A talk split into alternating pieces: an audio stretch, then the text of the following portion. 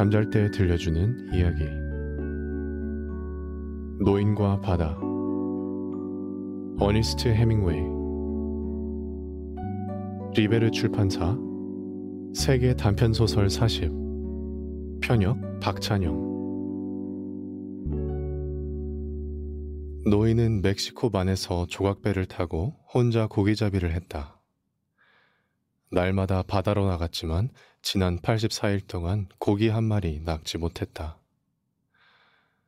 처음 40일간은 어떤 소년과 함께 있었다. 그러나 40일이 지나도록 단 한 마리의 고기도 낚지 못하자 소년의 부모는 그 노인이 살라오임에 틀림없다고 말했다. 살라오란 운이 막혀버려 재수가 없는 것을 뜻한다. 소년은 부모의 성화에 못 이겨 다른 배를 따라 나섰는데 첫 주에 큼직한 고기를 세 마리나 낚았다.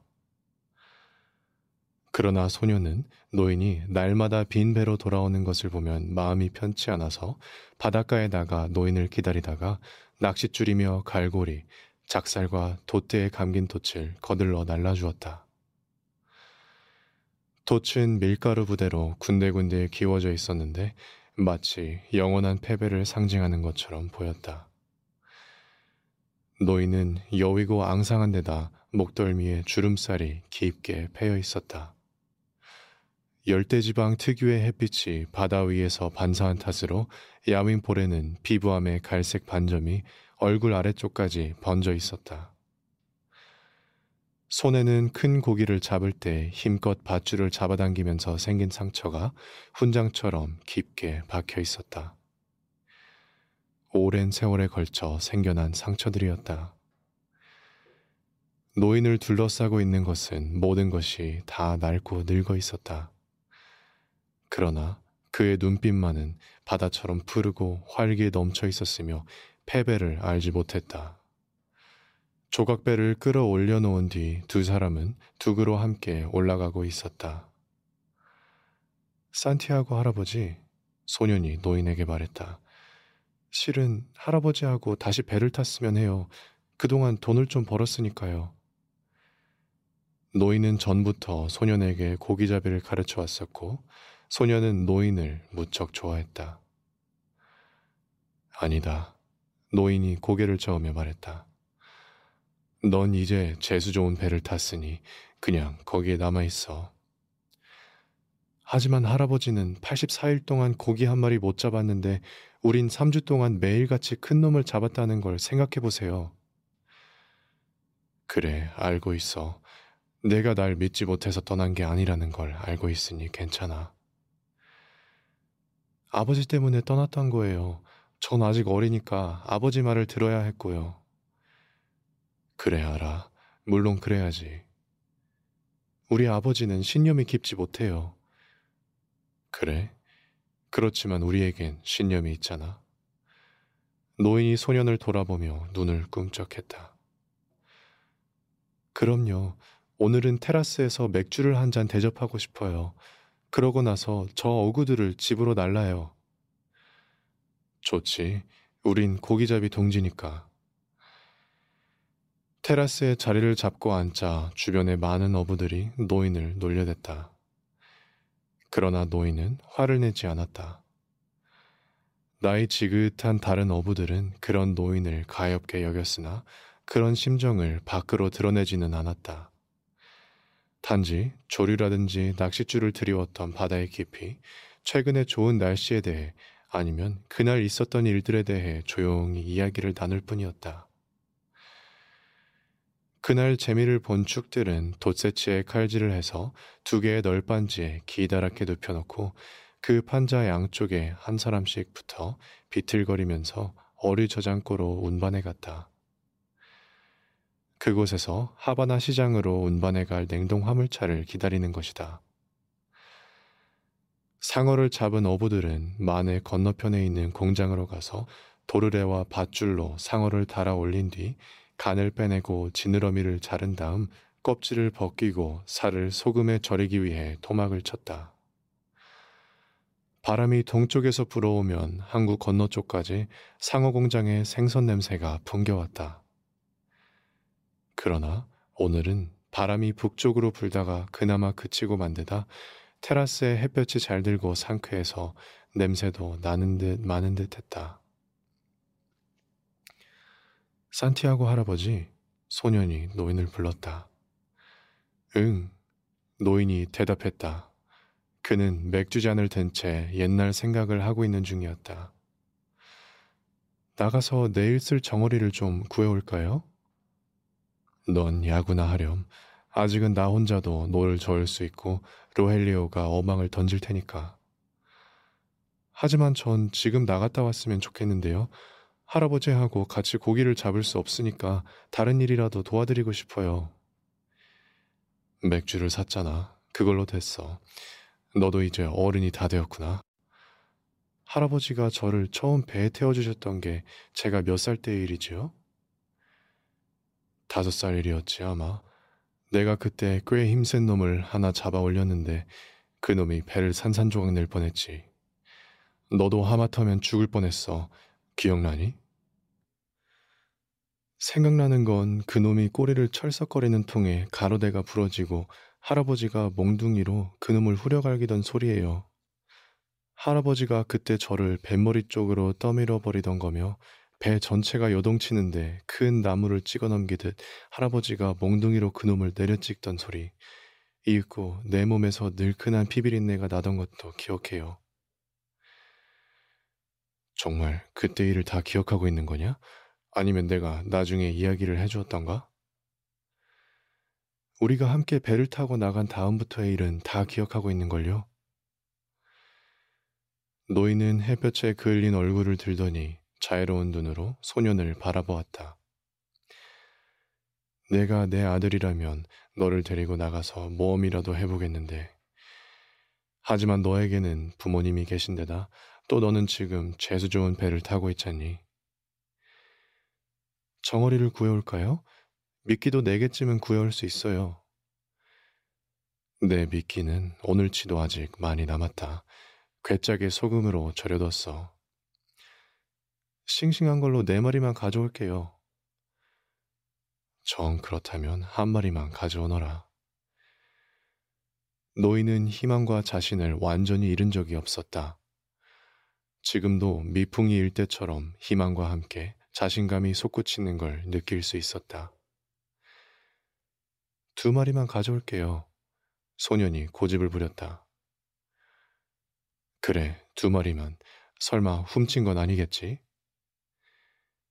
훔칠 수도 있었지만 이건 산 거예요. 고맙다. 노인이 말했다. 그는 단순한 성격이라 일단 한번 결정하고 나면 지나간 일에 집착하지 않았다. 그러나 그는 지금 자기가 양보했다는 걸 깨달았고 그것이 결코 부끄러운 일도 진정한 자부심에 손상을 주는 일도 아니라고 생각했다.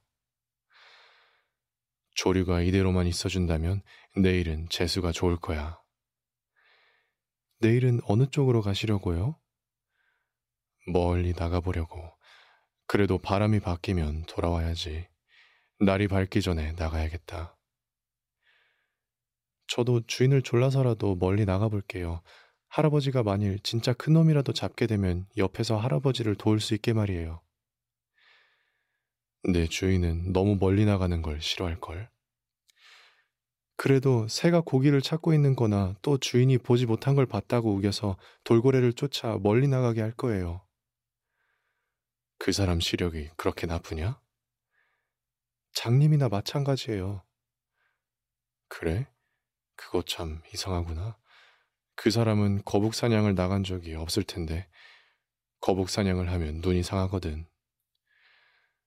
할아버지는 머스키토 앞바다에서 몇 년씩이나 거북 사냥을 했는데도 아직 눈이 좋으시잖아요? 나야 원래 좀 특이한 늙은이니까. 하지만 정말 큰 고기가 잡히면 이겨낼 수 있겠어요? 그럴 거야. 요령이 있으니까. 이제 그만 집으로 돌아가요. 그래야 정어리를 잡으러 가지요. 그들은 노인의 조각배에서 고기 잡는 도구를 집어들었다. 노인은 어깨에 돛대를 메었고 소녀는 낚싯줄이 든 나무 꿰짝과 갈고리대 긴 창살이 달린 작살 등을 손에 들었다. 조각배의 고물 밑에는 미끼통이 들어 있었고 그 옆에는 큰 고기를 낚아올릴 때 후려치는 몽둥이가 있었다. 노인의 물건을 훔쳐갈 사람은 없었지만 돛과 굵은 밧줄은 이슬을 맞으면 좋지 않기 때문에 집으로 가지고 가는 편이 나았다.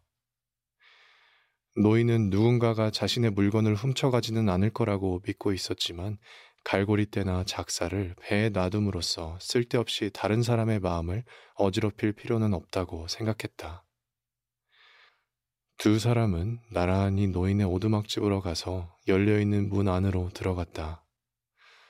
돛을 감은 돛대를 노인은 벽에 세워놓았고 소년이 나무 상자나 다른 고기잡이 도구들을 그 위에 올려놓았다. 돛대는 오두막의 단칸방만큼이나 길었다. 그 오두막집은 구아노라는 종려나무 싹의 딱딱한 껍질로 지은 집이었다. 안에는 침대와 테이블, 의자, 그리고 진흙으로 된 흙바닥 한 구석에 불을 피워 음식을 끓이는 부뚜막이 있었다. 질긴 구아노 잎을 여러 장 겹쳐놓은 갈색 벽에는 예수의 성심상과 코블의 성모 마리아의 채색 그림이 걸려 있었다. 죽은 아내의 유품이었다. 한때는 그 벽에 아내의 사진을 걸어 놓았으나 사진을 볼 때마다 쓸쓸해져서 떼어 놓았다. 지금은 방 한 구석에 선반 위 세탁해둔 셔츠 밑에 그 사진이 놓여 있었다. 뭐 좀 드실 게 있나요? 현미쌀밥 한 그릇과 생선이 있지. 너도 좀 먹을래? 전 집에 가서 먹겠어요. 불 좀 피워드릴까요? 괜찮아. 내가 나중에 피우지. 그냥 차게 먹어도 되고. 제가 투망을 가져가도 될까요? 좋고 말고. 노인에게는 투망이 없었다. 소년은 노인이 그것을 언제 팔아버렸는지 기억하고 있었다. 그러나 그들은 거짓으로 지어낸 대화를 날마다 주거니 받거니 했다. 현미밥도 생선도 없다는 걸 소년은 알고 있었다. 여든 다섯은 재수가 좋은 숫자야. 내장을 빼고도 천 파운드 넘게 무게가 나가는 큰 놈을 내가 잡아오는 걸 봤으면 좋겠지? 전 투망으로 정어리나 잡으러 가겠어요. 할아버지는 문가 쪽 양지에 앉아 계시겠어요? 그래. 어제 신문이 하나 있으니까 야구 기사나 읽어야겠다. 소녀는 어제 신문이 있다는 것도 거짓으로 꾸며낸 얘기인지 아닌지 통 알 수가 없었다. 그러나 노인은 침대 아래에서 정말로 신문을 꺼내오는 것이었다. 보데가에서 페리코가 이 신문을 주더구나. 정어리를 잡으면 바로 돌아올게요. 할아버지가 드실 것하고 제가 쓸 것을 같이 얼음에 채워놓은 다음 아침에 나누어 가줘요. 제가 돌아오거든 야구 얘기 좀 들려주시고요. 양키즈 팀이 진리가 없지. 그래도 클리브랜드 인디언즈 팀이 걱정되는데요. 양키즈 팀을 믿어라. 위대한 디마지오를 생각하란 말이다. 하지만 디트로이트의 타이거즈 팀과 클리브랜드의 인디언즈 팀 모두 만만치가 않아요. 그러다가는 신시내티의 레즈 팀이나 시카고의 화이트삭스 팀까지 겁내겠는걸. 그렇지. 끝수가 85로 된 복권을 한 장 사는 게 어떻겠니? 내일이 꼭 85일째 되는 날이거든. 87일째에 최고 기록을 내셨으니 87이 어떨까요? 그래, 한 장만. 그런데 돈은 누구한테서 꾸지? 2달러 50센트쯤은 언제든지 빌릴 수 있어요. 나도 마음만 먹으면 빌릴 수 있지만 그러지 않으려는 거지. 왜냐하면 처음엔 빌리는 거지만 다음엔 구걸하게 되니까. 할아버지, 우선 몸을 따뜻하게 하고 계세요. 지금은 9월이란 걸 생각하셔야 해요. 9월은 큰 고기가 오는 때지 5월은 누구든지 고기잡이를 할 수 있는 달이지만 그럼 전 정어리를 구하러 가겠어요. 한참 후 소년이 돌아왔을 때 노인은 의자에 앉은 채로 잠들어 있었다. 이미 해가 진 후였다. 소년은 침대에 있던 낡은 군용 담요를 벗겨와 노인의 어깨에 둘러주었다. 늙었지만 두 어깨에 아직도 억센 힘이 넘쳐 있었다. 목덜미의 선도 팽팽해서 잠들어 머리를 숙이고 있어도 주름살이 거의 보이지 않았다. 노인이 입고 있는 셔츠는 그의 도처럼 여러 번 기운 것이었고 그나마 햇빛에 발아 있었다. 머리는 백발이었으며 눈을 감은 얼굴에는 생기가 없었다. 무릎 위의 신문은 그의 팔목 위에 눌린 채 저녁의 미풍에 펄럭이고 있었다. 노인은 맨발이었다. 소년이 노인을 그대로 두고 갔다가 다시 돌아왔을 때도 노인은 여전히 잠들어 있었다. 할아버지, 이제 그만 일어나세요. 노인이 먼 곳에서 돌아오는 듯한 표정으로 눈을 떴다. 그는 곧 미소를 지었다. 그게 뭐지? 저녁밥이에요. 하지만 난 그리 배가 고프지 않다. 그래도 드세요. 밥을 먹지 않으면 고기도 못 잡아요. 안 먹고도 전엔 잡았었는데. 노인은 신문을 접으면서 일어났다. 담요를 개기 시작했다. 담요는 그냥 두르고 계세요.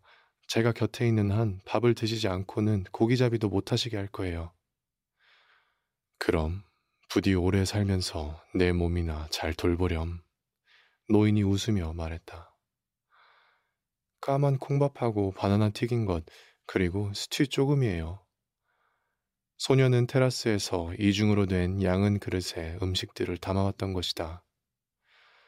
그러더니 주머니에서 종이로 싼 나이프와 포크, 스푼 등을 꺼냈다. 이걸 누가 주던? 마틴이요. 테라스 주인 말이에요. 그 사람에게 고맙다고 해야겠구나. 제가 벌써 했어요. 할아버지까지 그러실 필요는 없어요. 이번에 큰 고기를 잡으면 그 사람에게 뱃살이라도 주어야겠다. 이번 말고도 전에 음식을 주곤 했었니? 네, 그래요. 그렇다면 뱃살보다 더 좋은 걸 줘야겠다. 그 사람 우리한테 벅친절하구나. 맥주도 두 개나 줬어요. 나는 깡통 맥주가 제일 좋아. 하지만 오늘 건 병맥주예요. 해튀 맥주죠. 병은 돌려줄 거예요. 고맙다. 그럼 먹어볼까? 아까부터 잡수시라고 했잖아요. 할아버지가 드시기 전까지 뚜껑을 열지 않으려고 했어요. 소년이 다정한 말투로 노인에게 말했다. 그럼 이제 먹자. 난 그저 손 씻을 시간이 필요했던 것 뿐이야. 손을 어디서 씻으셨다는 거지? 소년은 고개를 갸우뚱거렸다. 마을의 수도는 큰 거리를 둘씩이나 거쳐 내려가야 했다. 맞아. 왜 그 생각을 못했을까? 할아버지를 위해 물을 길러왔어야 하는 건데 비누랑 깨끗한 타월도 가져오고 난 어째 생각이 이렇게 모자랄까 다음엔 겨울에 입을 셔츠랑 재킷, 신발과 담요도 더 갖다 드려야겠다. 소년은 계속 이런 생각을 하고 있었다. 스튜가 아주 맛있구나. 노인이 말했다. 야구 얘기나 해주세요. 아메리칸 리그에서는 역시 양키즈 팀이 최고야. 노인이 흥이 나서 말했다. 하지만 오늘은 졌는걸요? 별것 아니야. 위대한 디마지오가 다시 활약할 거니까. 그 팀에는 다른 선수들도 있잖아요. 물론 그렇지만 디마지오가 나타나면 달라지지. 브루클린과 필라델피아 사이의 시합이라면 나는 당연히 브루클린 편을 들겠어. 그러나 딕시 슬러가 옛날 야구장에서 멋지게 직구를 던지던 일들이 생각나는군. 그런 멋진 강타는 없었어요. 제가 본 것 중에서 제일 멀리 쳐낸 걸 거예요. 그가 테라스에 왔을 때의 일을 기억하니? 나는 그 선수를 고기잡이에 데리고 가고 싶었지만 너무 소심해서 말도 못했지. 그래 널 보고 말해보라고 한 건데 너도 차마 말을 못했지. 그땐 참 바보 같았어요. 만약 말을 걸었더라면 우리하고 함께 갔을지도 모르는 일인데 그랬다면 우린 평생 그 일을 잊지 못했겠죠. 나는 지금도 그 위대한 디마지오를 고기잡이에 한번 데리고 나갔으면 좋겠어. 그의 아버지도 어부였다고 하던데 아마 디마지오도 한때는 우리처럼 가난했을 테니 서로 잘 통할 거야. 내가 내 나이 때에는 횡범선을 타고 아프리카로 갔었어. 저녁 때는 사자들이 해안까지 나와서 어슬렁거리는 걸 봤지. 알아요. 전에도 얘기하셨어요. 아프리카 얘기를 더 할까? 야구 얘기를 계속할까? 야구 얘기요. 유명한 존 제이 맥그로에 대해 얘기해 주세요. 예전에는 그도 종종 이 테라스에 나타나곤 했었지. 그렇지만 성질이 사납고 말투가 거칠어서 한번 술에 취하면 다루기가 힘들었어. 그는 야구 이외에도 경마에 관심이 많았어. 늘 호주머니 속에 말 일람표가 들어있었고 전화를 할 때조차 말 이름을 댔단다. 훌륭한 매니저였어요. 우리 아버지는 그가 최고래요. 그가 주로 여기에 나타났었으니까 그렇지. 만일 뒤로처가 매년 잊지 않고 이곳에 나타났었다면 내 아버지는 뒤로처가 제일 훌륭한 매니저라고 말했을 게다. 노인이 웃으며 말했다. 그럼 진짜 누가 제일 훌륭한 매니저예요? 류크예요? 아니면 마이크 곤잘레스예요? 둘 다 비슷비슷하겠지. 그래도 가장 훌륭한 어부는 바로 할아버지예요. 아니야. 나보다 더 훌륭한 어부들이 많은걸. 천만에요. 괜찮은 어부나 훌륭한 어부들도 덜어 있겠죠. 그래도 할아버지가 최고인 건 사실이에요. 고맙다. 내 말을 들으니 무척 기쁘구나. 하지만 너무 큰 고기가 나타나서 내가 당해내지 못한다면 내 칭찬이 부끄러워지겠는걸. 할아버지가 말씀하신 대로 아직 기운이 세다면 그런 걱정을 하실 필요는 없을 거예요. 내가 그렇게 튼튼하지 않을지도 몰라. 그래도 난 여러 가지 요령을 알고 있고 각오도 단단히 되어 있어. 아침에 새로운 힘이 솟아날 수 있게 이제 잠자리에 드세요. 저는 이 그릇을 테라스에 돌려주겠어요. 잘 자라. 아침에 내가 깨우마. 할아버지가 내 자명종이라니까. 내 자명종은 내 나이다. 늙은이는 왜 그렇게 일찍 잠이 깨는지 몰라. 영원히 잠들 시간이 가까웠으니까 하루를 좀 더 길게 보내라는 걸까? 젊은 애들은 늦잠을 잔다는 것밖에 모르겠어요. 나 역시 그랬었지. 제 시간에 깨우마. 전 주인이 깨워서 일어나는 게 싫어요. 그때마다 제가 그 사람만 못한 것 같다는 생각이 들거든요. 그래, 알겠다. 편히 주무세요, 할아버지. 소녀는 밖으로 나갔다. 식탁에 불도 켜지 않고 저녁을 먹었기 때문에 노인은 어둠 속에서 그대로 바지를 벗고 잠자리에 들었다. 바지를 둘둘 말아서 그 속에 신문을 넣어 베개 대신 베었다. 담요로 몸을 감고 침대 스프링 위에 깐 신문지 위에서 잤다. 노인은 어렸을 적에 보았던 아프리카의 꿈을 꾸었다. 꿈속에서 길게 휜 황금빛 해안과 흰 모래사장의 높은 곳, 거대한 갈색 산들을 보았다. 밤마다 노인은 꿈속에 그 해안에서 살다시피 했고, 꿈속에서 파도 소리를 들었고, 파도 속을 뚫고 원주민들이 배를 저어오는 것을 보았다. 노인은 가판의 타르 냄새와 뱃밥 냄새를 맡았고, 무태서 불어오는 아침의 미풍 속에서 아프리카의 냄새를 맡곤 했다. 무태 미풍 냄새를 맡게 될 때쯤 노인은 습관적으로 잠에서 깨어나 옷을 입고 소년을 깨우러 갔다. 그러나 오늘은 그 미풍 냄새를 맡으면서도 너무 이른 시각이라는 것을 느꼈고 그래서 다시 꿈속으로 돌아가 바다에서 솟아오르는 섬에 흰 산봉우리를 보았고 카나리아 국도의 여러 항구며 정박장에 대한 꿈을 꾸었다. 노인은 이제 더 이상 폭풍우나 여자, 큰 사건이나 큰 고기, 싸움, 힘겨름과 아내에 대한 꿈 같은 것은 꾸지 않았다. 다만 그동안 돌아다녔던 여러 장소며 해안의 사자 꿈을 꿀 뿐이었다. 사자는 마치 고양이 새끼처럼 황혼 속에서 뛰놀았고 노인은 소년을 사랑하는 것처럼 그 사자들을 사랑했다. 하지만 이상하게도 소년에 대한 꿈을 꾸는 일은 없었다. 노인은 곧 잠에서 깨어 열린 문으로 달을 쳐다보며 베개 대신 베고 있던 바지를 주섬주섬 끄입었다. 판잣집 바깥에서 소변을 보고 소년을 깨우러 올라갔다. 그는 새벽 추위에 몸을 오싹 떨었다. 그러나 잠시 떨다 보면 몸이 따뜻해질 게고 또 곧 힘차게 노를 젓게 되리라고 생각했다. 소년의 집은 늘 문이 잠겨 있지 않았다. 노인은 문을 열고 맨발로 가만히 걸어 들어갔다. 소년은 첫 번째 방 침대에서 자고 있었는데 희미해져가는 달빛으로 그 모습을 똑똑히 알아볼 수 있었다. 노인은 가만히 소년의 발을 잡았다. 읽고 소년이 눈을 떴다. 노인이 고개를 끄덕이자 소년은 의자 위에서 바지를 집어들고 침대에 앉은 채로 옷을 입었다. 노인이 나가자 소년이 따라 나섰다.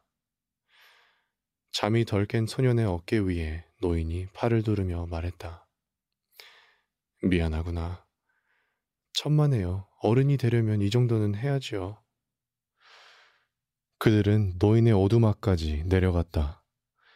아직 어둠이 가시지 않은 길가에서 맨발의 어부들이 자기 배에 돛대를 다루느라 부산이 움직이고 있었다.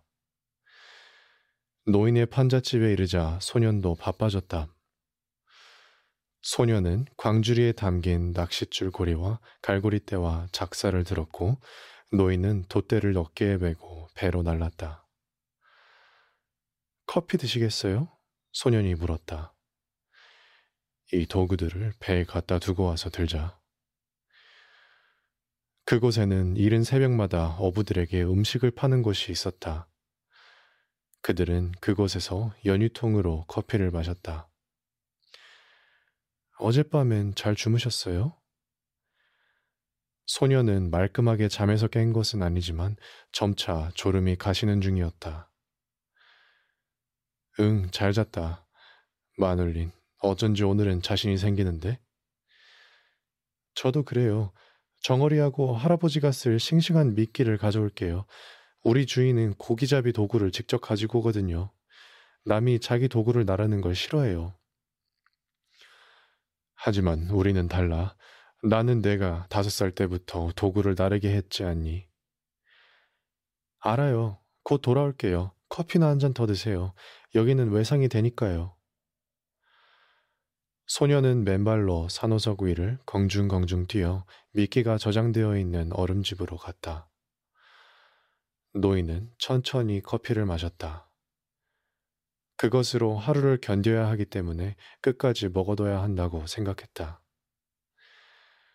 오래 전부터 노인은 먹는 것이 귀찮아져서 점심을 가지고 나가지 않았다. 뱃머리에 물 한 병을 챙겨두었는데 그것만 있으면 온종일 견딜 수 있었다. 그때 소년이 신문에 싼 정어리와 미끼 두 개를 가지고 돌아왔다. 그들은 미끼를 들고 자갈이 섞인 모래를 밟으면서 배가 있는 곳까지 내려간 다음 배를 들어 물에 띄웠다. 할아버지, 행운을 빌어요. 너도 행운을 빈다. 노인은 노에 묶어둔 밧줄을 노꽂이에 비틀어매고 노깃을 물에 밀어 넣으며 몸을 앞으로 구부렸다. 그리고 천천히 어둠을 헤치며 항구 밖으로 노를 저어 나가기 시작했다. 벌써 다른 배들도 바다로 나가고 있었다. 달이 산 너머로 넘어간 시각이어서 아무것도 보이지 않았으나 노가 물을 차는 소리를 들을 수 있었다.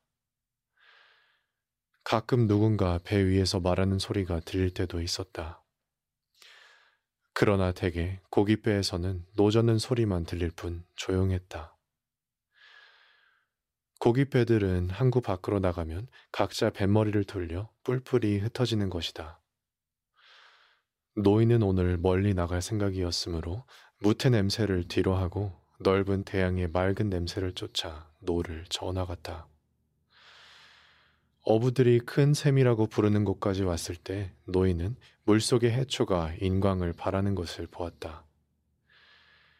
이곳은 수심이 700킬이나 움푹 꺼져 들어간 지점으로 해류가 바다 밑바닥의 가파른 벽에 부딪혀 소용돌이를 이루고 있었기 때문에 갖가지 종류의 물고기가 모여들었다.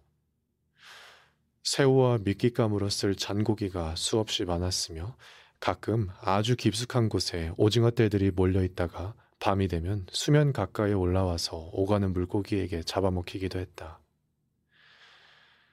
노인은 어둠 속에서 아침이 다가오는 것을 느낄 수 있었다. 노를 저어감에 따라 날치가 물을 차고 올라올 때의 물의 진동이 느껴졌고 빳빳하게 세운 날개로 공기를 쉿 가르는 소리도 들을 수 있었다. 바다에서는 날치가 노인의 제일 친한 친구였기 때문에 노인은 날치를 대단히 좋아했다. 그는 새들을 가엽게 여기는 사람 중 하나였다.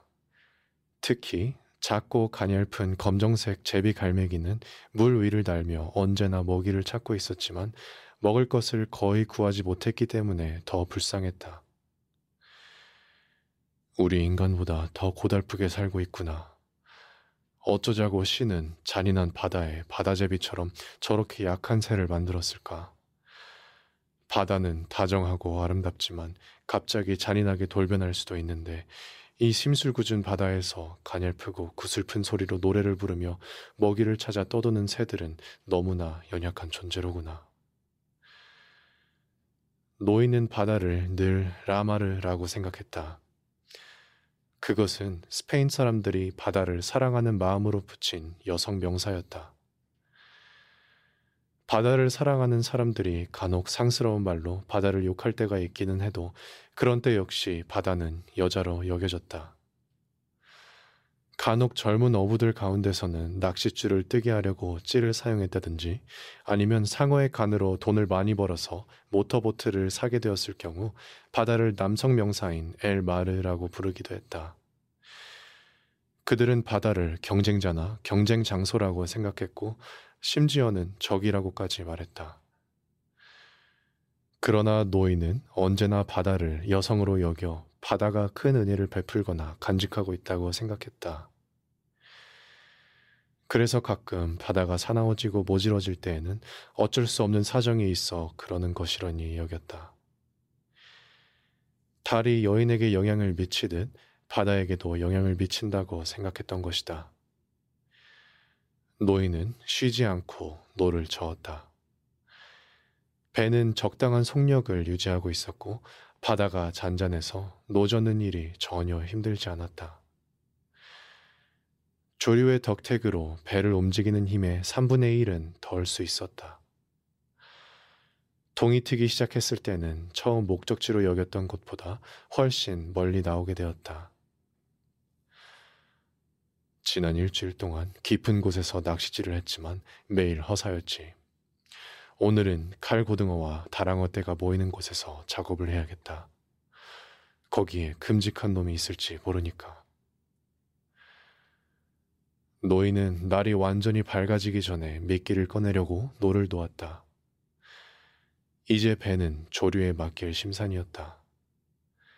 우선 미끼 하나를 40길 아래로 넣었다. 두 번째 것은 75길 아래로, 세 번째 것과 네 번째 것은 각각 100길과 125길 아래에 푸른 물 속에 내려뜨렸다. 낚시바늘의 몸대는 미끼고기 안으로 밀어넣어 단단히 꿰맸고 구부러지고 뾰족한 부분은 싱싱한 정어리로 쌌기 때문에 미끼는 모두 머리를 아래로 두고 매달려 있었다. 정어리들은 양쪽 눈을 꿰어 달아놓았는데 그 모양이 마치 돌출된 낚싯바늘에 반달 모양의 화환을 씌운 것 같았다. 미끼의 구수한 냄새가 고기들의 입맛을 돋을만 했다. 소년이 노인에게 싱싱한 다랑어 새끼를 두 마리를 주었는데 그것은 제일 깊이 던진 줄에 매달려 있었다. 다른 줄에는 한 번 썼었던 푸른 정어리와 누르스름한 빛을 띠고 있는 연어 순놈을 매달았다. 연필 굵기만 한 낚싯줄에는 초록색 수액을 칠한 막대기를 하나씩 매달아 놓아 고기가 미끼를 조금 잡아당기거나 닿기만 해도 막대기가 물속에 잠기도록 되어 있었다. 또 낚싯줄마다 40길짜리의 낚싯줄 두 벌이 같이 달려 있었는데 이것을 다른 낚싯줄에 이어 맬수 있도록 되어 있어서 경우에 따라서는 물고기가 300길 이상까지 낚싯줄을 끌고 나갈 수 있었다. 이제 노인은 배전 너머로 낚싯대 세 개가 물에 잠기는 것을 지켜보면서 낚싯줄을 적당한 수심에서 위아래로 팽팽하게 당겨지도록 가만히 노를 저었다. 이제 곧 해가 솟아오를 것 같았다. 해가 바다 위로 희미하게 떠오르자 저 멀리 물 위에 떠 있는 다른 고깃배들이 조류를 가로질러 야트막하게 흩어져 있는 것을 볼 수 있었다.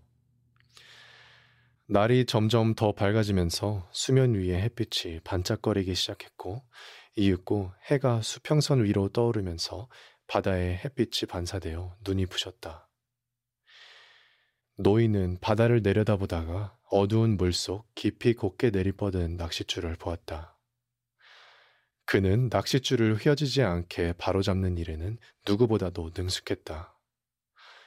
그래야 근처를 오가는 고기가 바로 미끼를 물 수 있도록 원하는 곳에 정확히 미끼를 놓을 수 있었다. 다른 어부들은 종종 조류에 낚싯줄을 담가 놓기 때문에 100길 되는 곳에 낚시를 들이운다는 것이 실제로는 60길 수심에 떠 있기도 했다. 그러나 나는 항상 정확하지. 노인은 혼자 생각했다. 단지 난 운이 없을 뿐이야. 그러니 누가 알아. 오늘은 운이 좋은 날일지. 하루하루가 새로운 날이니까 말이야. 재수가 있으면 더욱 좋겠지만 먼저 빈틈이 없어야 해. 그럼 운이 따를 때도 놓치지 않게 되지. 해 뜬 후 두 시간이 지나자 이젠 동쪽을 바라보아도 그다지 눈이 부시지 않았다. 이제 시야에 들어오는 배는 세 척밖에 없었고 그나마 그 배들도 먼 해안 쪽에서 납작하게 보였다. 노인은 다시 생각했다. 난 아마 평생 동안 바라보아온 아침 햇빛 때문에 눈이 상했을 거야. 하지만 그래도 아직은 괜찮아. 저녁 때는 해를 똑바로 쳐다보아도 눈앞이 캄캄해지는 않으니까. 사실 햇빛은 저녁이 더 강한데도 눈을 고통스럽게 하는 건 아침 해란 말이야. 그때였다. 노인은 구남새 한 마리가 길고 검은 날개를 편 채 그의 머리 위 하늘을 빙빙 돌고 있는 것을 보았다. 새는 날개를 뒤로 젖힌 비스듬한 자세로 급강하했다가는 다시 하늘로 날아올랐다. 뭘 본 게로구나. 그냥 먹이만 찾고 있는 게 아니야. 노인은 새가 맴돌고 있는 곳을 향해 천천히 노를 저어 다가갔다. 그는 절대 서두르지 않고 낚싯줄이 위아래로 팽팽하게 드리워져 있도록 유지하면서 가까이 갔다. 새를 이용하지 않고 고기잡이 할 때보다 조금 더 빠른 속도였다. 새는 더 높이 날아올라 가더니 날개를 움직이지도 않은 채 그 자리에서 다시 빙빙 돌았다. 그러다가 갑자기 수면을 향해 내려왔다. 노인은 날치가 물 위로 튀어나와 필사적으로 달아나는 것을 보았다. 돌고래군, 큰 돌고래야. 그는 노를 노받이에 걸고 뱃머리 밑창에서 작은 낚싯줄을 하나 꺼냈다. 그 줄에는 철사로 된 낚싯거리와 보통 크기의 낚시가 달려 있었다. 노인은 거기에다 미끼로 정어리 한 마리를 달았다. 그것을 그물 쪽에 있는 고리쇠에 단단히 붙들어맨 뒤 배전 너머로 들이웠다.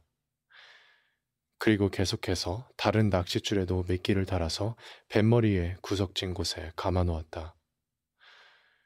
그는 다시 노를 저으며 아까 그 검은 새가 수면 위를 낮게 날면서 먹이 찾는 모습을 지켜보았다. 새는 날개를 비스듬히 하고 수면 근처에서 날치를 잡으려고 야단스레 활개를 치고 있었으나 소용없는 짓이었다. 노인은 수면이 불룩하게 부풀어 오른 것을 볼 수 있었다. 날치대의 바로 아래쪽에서 돌고래가 물살을 헤치며 날치를 쫓고 있었던 것이다. 돌고래는 전속력으로 달려가다가 날치가 물속으로 뛰어들 때 잡으려고 했다. 때를 이룬 돌고래가 꽤 많아서 그 날치들이 살아날 가망이 거의 없다고 노인은 생각했다. 검은 새도 자신의 몸집에 비해 크고 빠른 날치를 잡을 가망은 거의 없었다. 노인은 날치들이 자꾸만 튀어오르고 그것을 잡으려는 새의 부질없는 동작을 지켜볼 따름이었다. 고래떼를 놓쳐버렸군. 노인은 생각했다. 놈들은 민첩하게 멀리 달리고 있어 쉽게 따라잡을 수가 없었다. 그래도 아마 혼자 뒤떨어진 놈을 잡아 올릴 수 있을지 몰라. 혹 그 놈을 놓친다 해도 그 근방에 큰 고기가 있을지도 모르고 내 큰 고기가 말이야. 그 녀석 어딘가에는 반드시 있을 거야. 저 멀리 육지 위로 구름이 산처럼 피어나고 해안은 검푸른 산들로 인해 긴 초록색 선으로 보였다. 바닷물은 검푸른 색이었는데 너무 짙어서 자주빛에 가까웠다. 어두운 물 속을 들여다보니 붉은 가루를 뿌려놓은 듯한 플랭크톤이 보였고 이따금 햇빛이 물 속에서 이상한 색으로 반사되는 것도 눈에 띄었다. 노인은 낚싯줄이 물속 깊은 곳까지 똑바로 드리워져 있는가를 살펴보았다. 플랭크톤이 떠 있다는 것은 바로 가까이에 고기가 있다는 의미였다. 해가 더욱 높이 솟아오른 것이라든지 육지 위 구름의 형태로 보아 오늘 날씨는 틀림없이 좋을 것 같았다. 이제 새는 시야 밖으로 사라져 보이지 않았고 수면 위에는 햇볕에 발한 해초가 배점 가까이에는 자줏빛 고깔 해파리만 보일 뿐이었다. 해파리는 물살에 의해 앞뒤로 뒤집히며 기분 좋게 거품을 뿜고 있었는데 자줏빛 긴 실꼬리들을 1야드가량의 물속에서 질질 끌고 다녔다. 이건 agua mala로군 갈보년 같으니라고. 노인이 가만히 노를 저으며 물속을 들여다보니 긴 실꼬리 사이로 작은 고기들이 헤엄쳐 다니기도 하고 물거품 아래 그늘에 숨어 있기도 했다. 작은 고기들은 이미 해파리의 독에 면역이 되어 있었다. 그러나 사람은 그렇지가 않아서 그렇게 오랜 세월 고기잡이를 한 노인이라도 실수로 팔이나 손에 자줏빛 점액을 묻히게 되면 온나무를 만졌을 때와 같은 자국이나 종기가 생겼다. 아구아말라 독은 금세 온몸으로 퍼져서 마치 채찍으로 맞은 것처럼 부풀어 올랐다. 그러나 지금은 그 무지갯빛 거품조차 아름다워 보였다. 그것은 바다에서 가장 기만적인 것이어서 큰 바다거북들은 이것을 보면 주저하지 않고 다가와서 눈을 감고는 먹어버리는 것이었다. 노인은 거북들이 해파리를 먹어버리는 것을 좋아했을 뿐 아니라 폭풍이 지난 뒤에 해변을 걸어 다닐 때 곳곳에 널려 있는 해파리들이 단단한 구두창 아래에서 펑펑 하고 터지는 소리를 듣는 것도 좋아했다. 그는 녹색 자라와 대모 거북이를 품위가 있고 값이 더 나갔기 때문에 특히 더 좋아했다. 그러나 등껍질이 누렇고 교미하는 모습이 야릇한 데다 눈을 감고 고칼 해파리를 즐겨 먹는 크고 우둔한 왕바다 거북을 볼 때에는 경멸감으로 깔보기도 했다. 노인은 여러 해 동안 거북잡이 배를 타기도 했었지만 거북에 대해서 신비한 환상을 갖고 있지는 않았다. 그는 모든 거북에 대해서 단지 치근하다는 동정심을 갖고 있었다. 길이가 조각배만 하고 무게가 1톤이나 되는 큰 거북을 보아도 그런 생각이 들었다. 거북은 칼질을 해서 배를 갈라놓아도 몇 시간 동안이나 심장이 뛰기 때문에 대부분의 사람들은 거북에 대해서 냉혹한 태도를 취한다. 그러나 노인은 나도 이런 심장을 갖고 있으며 내 손발도 거북의 손발과 비슷하다고 생각하곤 했었다. 노인은 기운을 내려고 거북의 흰 알을 먹은 적이 있다.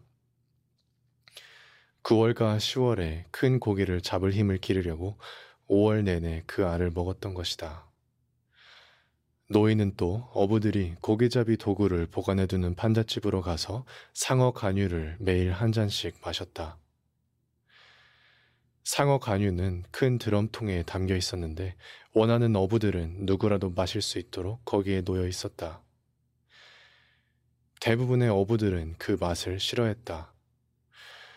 그러나 간유를 먹으면 아른 아침에도 가뿐하게 일어날 수 있었고 사소한 감기나 유행성 감기에 효과가 있었을 뿐 아니라 눈에도 좋았다. 그때 노인은 머리 위에서 다시금 새가 빙빙 도는 것을 보았다. 고기를 찾았구나. 노인이 소리내어 말했다. 방금 전처럼 수면 위로 떠오르는 날치도 없었고 미끼 고기들도 흩어져 있지는 않았다. 그러나 곧 작은 다랑어 한 마리가 공중으로 뛰어올랐다가 물속으로 곤두박질 쳤다. 햇빛을 받아 은빛으로 빛나던 다랑어 한 마리가 물속으로 떨어지고 나자 연달아 다른 다랑어들이 뛰어오르더니 사방으로 날뛰었다. 다랑어들은 바닷물을 휘저으며 미끼를 따라 뛰어올랐다 떨어지곤 했다. 미끼 주위를 맴돌며 쫓고 있는 것이었다. 저것들이 저렇게 빨리 도망가지만 않는다면 내가 따라갈 텐데 하고 노인은 생각했다. 노인은 다랑어 떼가 흰 거품을 일으키며 쫓아다니고 겁에 질려 볼 위로 밀려 올라온 잔 미끼고기들을 내려덮치는 새의 모습을 지켜보았다. 낚시에는 새가 꽤 도움이 된단 말이야. 노인이 중얼거렸다. 바로 그때였다. 고리를 만들어 밟고 있었던 고물 쪽 낚싯줄이 팽팽해졌다. 노인은 재빨리 손에서 노를 놓고 줄을 단단히 잡아 끌어올렸다. 낚시에 걸린 작은 다랑어가 부르르 떨며 낚싯줄을 잡아당기는 것이 느껴졌다. 줄을 잡아당길수록 고기는 더 요동쳤다. 노인은 물속에서 푸드덕거리는 고기의 푸른 잔등을 보았고 고기를 배전으로 채워 올리기 직전에 등이 금빛으로 번쩍이는 것을 보았다. 다랑어는 햇볕이 내리쬐는 고물 쪽에 놓여졌다. 단단한 총알처럼 생긴 다랑어는 크고 멍청한 눈으로 허공을 바라보며 말쑥한 꼬리로 배의 널빤지를 두들겨대며 생명을 재촉하고 있었다. 노인은 고기를 생각해서 다랑어의 머리를 때려 즉사시킨 다음 아직도 떨고 있는 몸뚱이를 고물 구석진 곳으로 던졌다. 다랑어야, 좋은 미끼가 되겠어. 못해도 10파운드는 나가겠는걸? 언제부터의 일인지 기억하지는 못했으나 노인은 혼자 배에 탔을 때 소리내어 중얼거리는 버릇이 있었다. 옛날에는 혼자 있을 때 노래를 곧잘 불렀다. 고깃배나 거북잡이 배를 타고 밤에 당직을 할 때 혼자 키를 잡고 한밤중에 노래를 부르곤 했던 것이다. 그가 이렇게 소리내어 말하기 시작하게 된 건 소년이 떠난 후 혼자 있게 되면서부터였던 것 같았다. 노인과 소년은 함께 고기잡이를 할 때도 꼭 필요할 때만 얘기를 하곤 했다.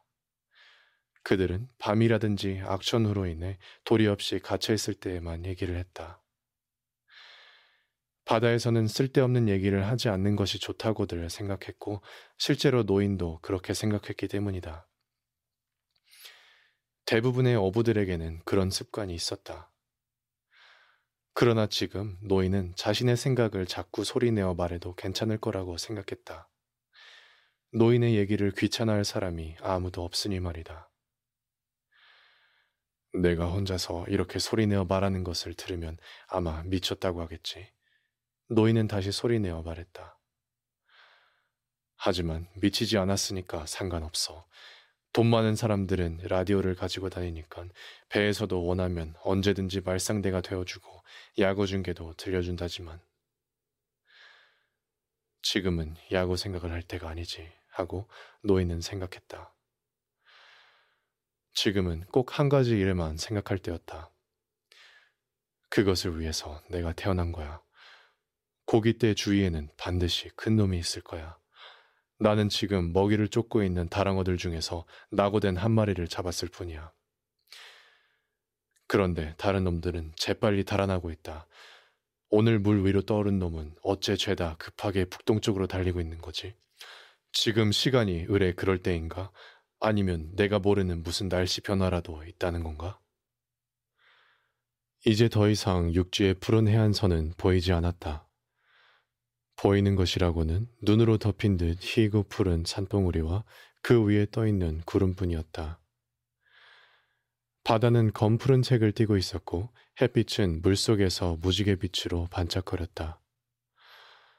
해가 높이 솟은 탓에 숱하게 흩어져 있던 플랑크톤의 조각들도 사라지고 푸른 물속으로 들여다보이는 것이라고는 수직으로 드리워진 낚싯줄과 물속 저 깊은 곳에서 프리즘처럼 반사되는 햇빛뿐이었다.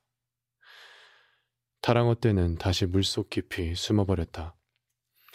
어부들은 이들 고기의 종류를 통틀어 다랑어라고 불렀고 고기를 팔러 가거나 밀기 고기와 바꾸려고 할 때만 제 이름을 부르며 구별했다. 햇살이 뜨거워져 노인은 목덜미의 열기를 느꼈고 노젓는 일에도 땀이 흘러내리는 것을 느낄 수 있었다. 이대로 배를 띄워놓고 잠을 좀 잘까? 발가락에 낚싯줄을 감아놓으면 깨어날 수 있겠지. 하지만 오늘은 85일째다. 정신 차려서 낚시질을 해야 돼. 그때였다. 물 위에 나와 있던 초록색 막대기 중 하나가 물 속으로 쑥 들어가는 것이 보였다. 옳지. 노인은 눈을 빛내며 노를 배전에 부딪히지 않게끔 조심해서 노바지에 걸었다. 그리고 팔을 뻗어 낚싯줄을 잡은 뒤 오른손 엄지와 검지 사이에 끼우고 가볍게 들었다.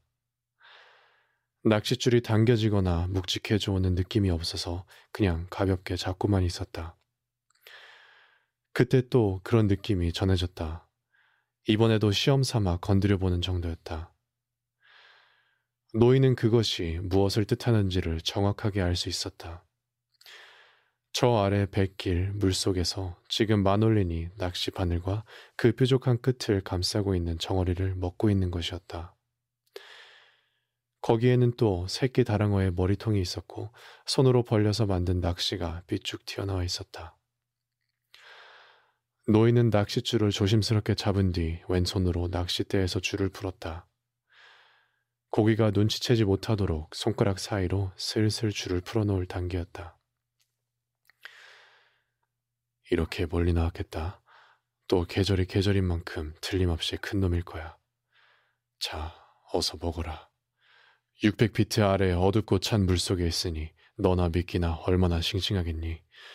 어둠 속에서 한 바퀴 더 돌고 와서 나머지 미끼까지 마저 먹으려무나.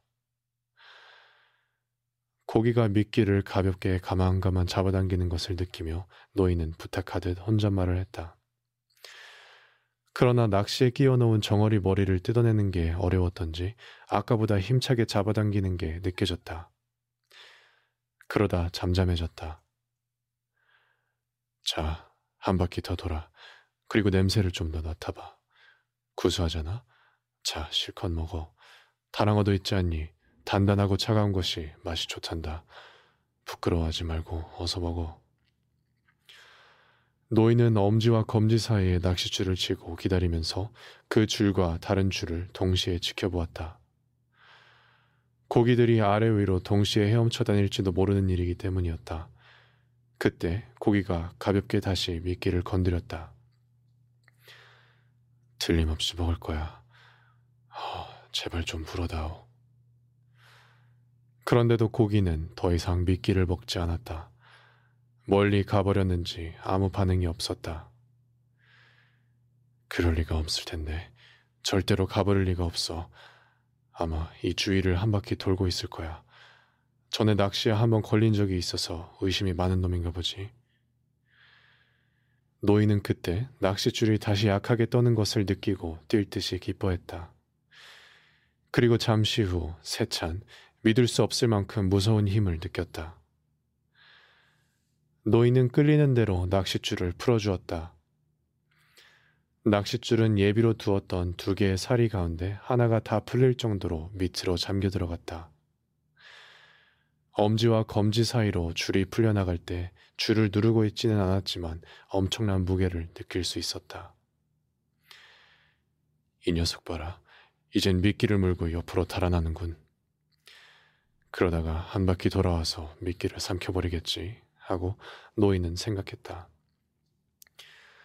그러나 좋은 일일수록 입방정을 떨면 될 일도 잘 안 된다는 것을 알고 있었기 때문에 그 말을 입 밖으로 소리내어 말하지는 않았다. 그는 이놈이 얼마나 거대한 놈인지를 가늠해 보았고 미끼 다랑어를 문 채 달아나는 모습을 상상해 보았다. 고기의 움직임은 그 즈음 멈추었으나 낚싯줄에 전해오는 무게는 아직도 그대로였다. 그러다 점점 더 중량감이 더해지는 것을 느끼고 노인은 서둘러 줄을 더 풀었다. 그가 엄지와 검지를 잠시 꽉 쥐자 고기의 무게가 더해지면서 줄이 곧장 아래로 내려갔다. 드디어 먹었군. 실컷 먹도록 놔둬야지. 노인은 손가락 사이로 줄이 계속 풀려나가도록 해놓고 왼손으로는 낚싯줄의 끝을 옆에 있던 두 개의 예비 사리고리에 단단히 묶었다. 모든 준비가 끝난 것이다. 조금만 더 삼켜라. 토하지 않도록 잘 삼키란 말이다. 낚싯바늘 끝이 심장에 박혀 숨이 끊어질 때까지 굴꺽 삼키란 말이야. 노인은 속으로 생각했다. 그 다음엔 힘들게 하지 말고 떠올라서 작살로 널 찌를 수 있게 해다오. 자, 다 됐지? 실컷 먹었겠지? 됐어. 노인은 소리를 지르면서 두 손으로 힘껏 줄을 낚아챘다. 1야드쯤 낚싯줄을 끌어올린 다음 자신의 몸무게를 축으로 해서 양팔을 열심히 움직여 연거푸 잡아챘다. 놈은 꿈쩍도 안 했다. 오히려 고기는 천천히 달아나기 시작했다. 노인이 쓰는 낚싯줄은 아주 튼튼해서 무겁고 큰 고기를 낚는데 알맞게 만들어진 것이었다. 그것을 등에 메고 있자니 줄이 팽팽해지며 물방울이 튀었다. 물속에서 쉿쉿 하는 소리가 나기 시작했고 노인은 몸을 뒤로 젖혀 가름대에 기댄 채 팽팽한 줄을 버텨 잡았다. 배는 서북쪽을 향해서 끌려가기 시작했다. 고기가 끊임없이 움직여 노인과 고기는 겉으로 보기에 그저 평온하고 잔잔한 바다 위를 천천히 달리고 있는 것 같았다. 다른 미끼는 아직 물속에 있었지만 입질이 없어서 손댈 필요가 없었다. 이럴 때 그 애가 있었으면 나는 지금 고기한테 끌려가고 있으니 마치 밧줄을 비끄러매 말뚝이 된 셈이군. 줄을 더 세게 당기면 저 고기가 아예 줄을 끌어버릴 수도 있으니까 조심해야겠어. 힘이 닿는 데까지 놈을 잡고 있다가 필요할 때는 줄을 더 풀어주면서 말이야. 그래도 놈이 더 아래로 내려가지 않는 것만도 얼마나 고마운 일인가. 만약 녀석이 아래로 내려갈 작정을 하면 그땐 어떻게 해야 할까?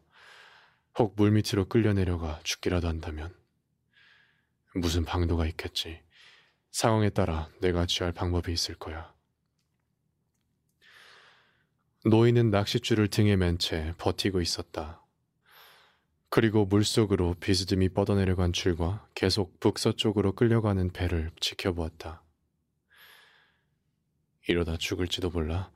영원히 이렇게 하고 있을 수는 없을 테니까. 네 시간이 지나도록 고기는 줄기차게 배를 끌고 바다 멀리로 헤엄쳐갔다. 노인도 그때까지 여전히 줄을 등에 맨 채 버티고 있었다.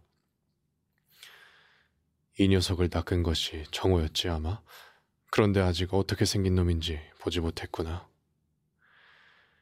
노인은 고기를 낚기 전부터 밀짚 모자를 푹 내려쓰고 있었던 터라 점점 앞 이마가 쓸려왔다. 목도 말랐다. 할 수 없이 그는 무릎을 꿇고 앉아서 줄을 당겨지지 않도록 조심하면서 뱃머리 쪽으로 다가가 한 손으로 물병을 잡았다. 마개를 열고 물을 조금 마신 다음 뱃머리에 기대 잠시 쉬었다. 돛자리에서 떼어낸 돛대와 돛 위에 걸터 앉아 쉬면서 고기와의 싸움 말고는 다른 아무 생각도 하지 않으려고 했다. 뒤를 돌아보았으나 육지는 보이지 않았다. 상관없어 하고 노인은 생각했다. 마음만 먹으면 언제든지 하바나에서 비치는 빛을 따라 들어갈 수 있으니 말이다. 해가 지려면 아직 두 시간이 더 남아 있었다. 녀석이 그 전에는 올라오겠지. 적어도 달이 뜰 때까지는 올라오겠지. 그것도 아니라면 다음날 해가 뜰 때는 떠오르겠지. 아직 쥐가 나지 않고 버틸만 하다. 낚시를 물고 있는 것은 저 녀석이니까. 그런데 저렇게도 힘차게 끌고 가는 걸 보면 대단한 놈이야. 틀림없이 철사를 문 입을 꽉 다물고 있을 게다. 그 모습을 보면 좋으련만 나하고 겨루고 있는 놈이 어떤 놈인지 꼭 한 번이라도 보면 좋겠구나. 고기는 밤새도록 방향을 바꾸지 않았다. 별을 보고 알 수 있었다. 해가 지고 나니 서늘해지고 등과 팔다리에 흘러내렸던 땀이 식어 춥기까지 했다. 낮에 노인은 미끼통을 덮었던 부대를 햇볕에 널어 말렸었다. 그는 그 부대를 목에 비끌어 묶어 등을 덮은 다음 양쪽 어깨를 가로지르고 있는 낚싯줄을 밑으로 조심스레 밀어넣었다. 부대가 일종의 쿠션 역할을 한 데다 몸을 굽혀 뱃머리에 기대고 나니 편안한 자세를 취할 수 있게 되었다. 실제로는 그저 약간 견딜만한 정도였을 뿐 크게 나아진 것이 없는데도 노인은 훨씬 편안하다고 생각하는 것이었다. 지금은 나도 녀석을 어떻게 할 도리가 없고 녀석도 나를 어쩌지 못하고 있는 거야 하고 노인은 생각했다. 녀석이 이 짓을 계속하는 한 전한 하나 어쩔 수 없다는 건 분명해. 노인은 중간에 한 번 일어서서 배전 너머로 소변을 보면서 하늘의 별로 방향을 살폈다. 낚싯줄이 그의 어깨에서 물속으로 곱게 뻗어내려가 마치 인광의 줄무늬처럼 보였다. 배는 한층 더 천천히 움직이고 있었다. 하바나의 불빛이 그다지 강하지 않은 것으로 보아 배가 조리로 인해 동쪽으로 움직이고 있음을 알 수 있었다. 만일 하바나의 불빛이 안 보이게 된다면 배는 생각보다 더 동쪽으로 나가 있을 것일 게다.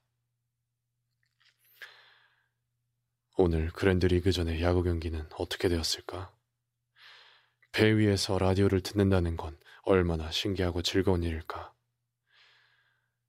그러다가 문득 노인은 고기를 떠올렸다. 지금 하고 있는 일에만 집중하자. 어리석은 행동은 금물이야.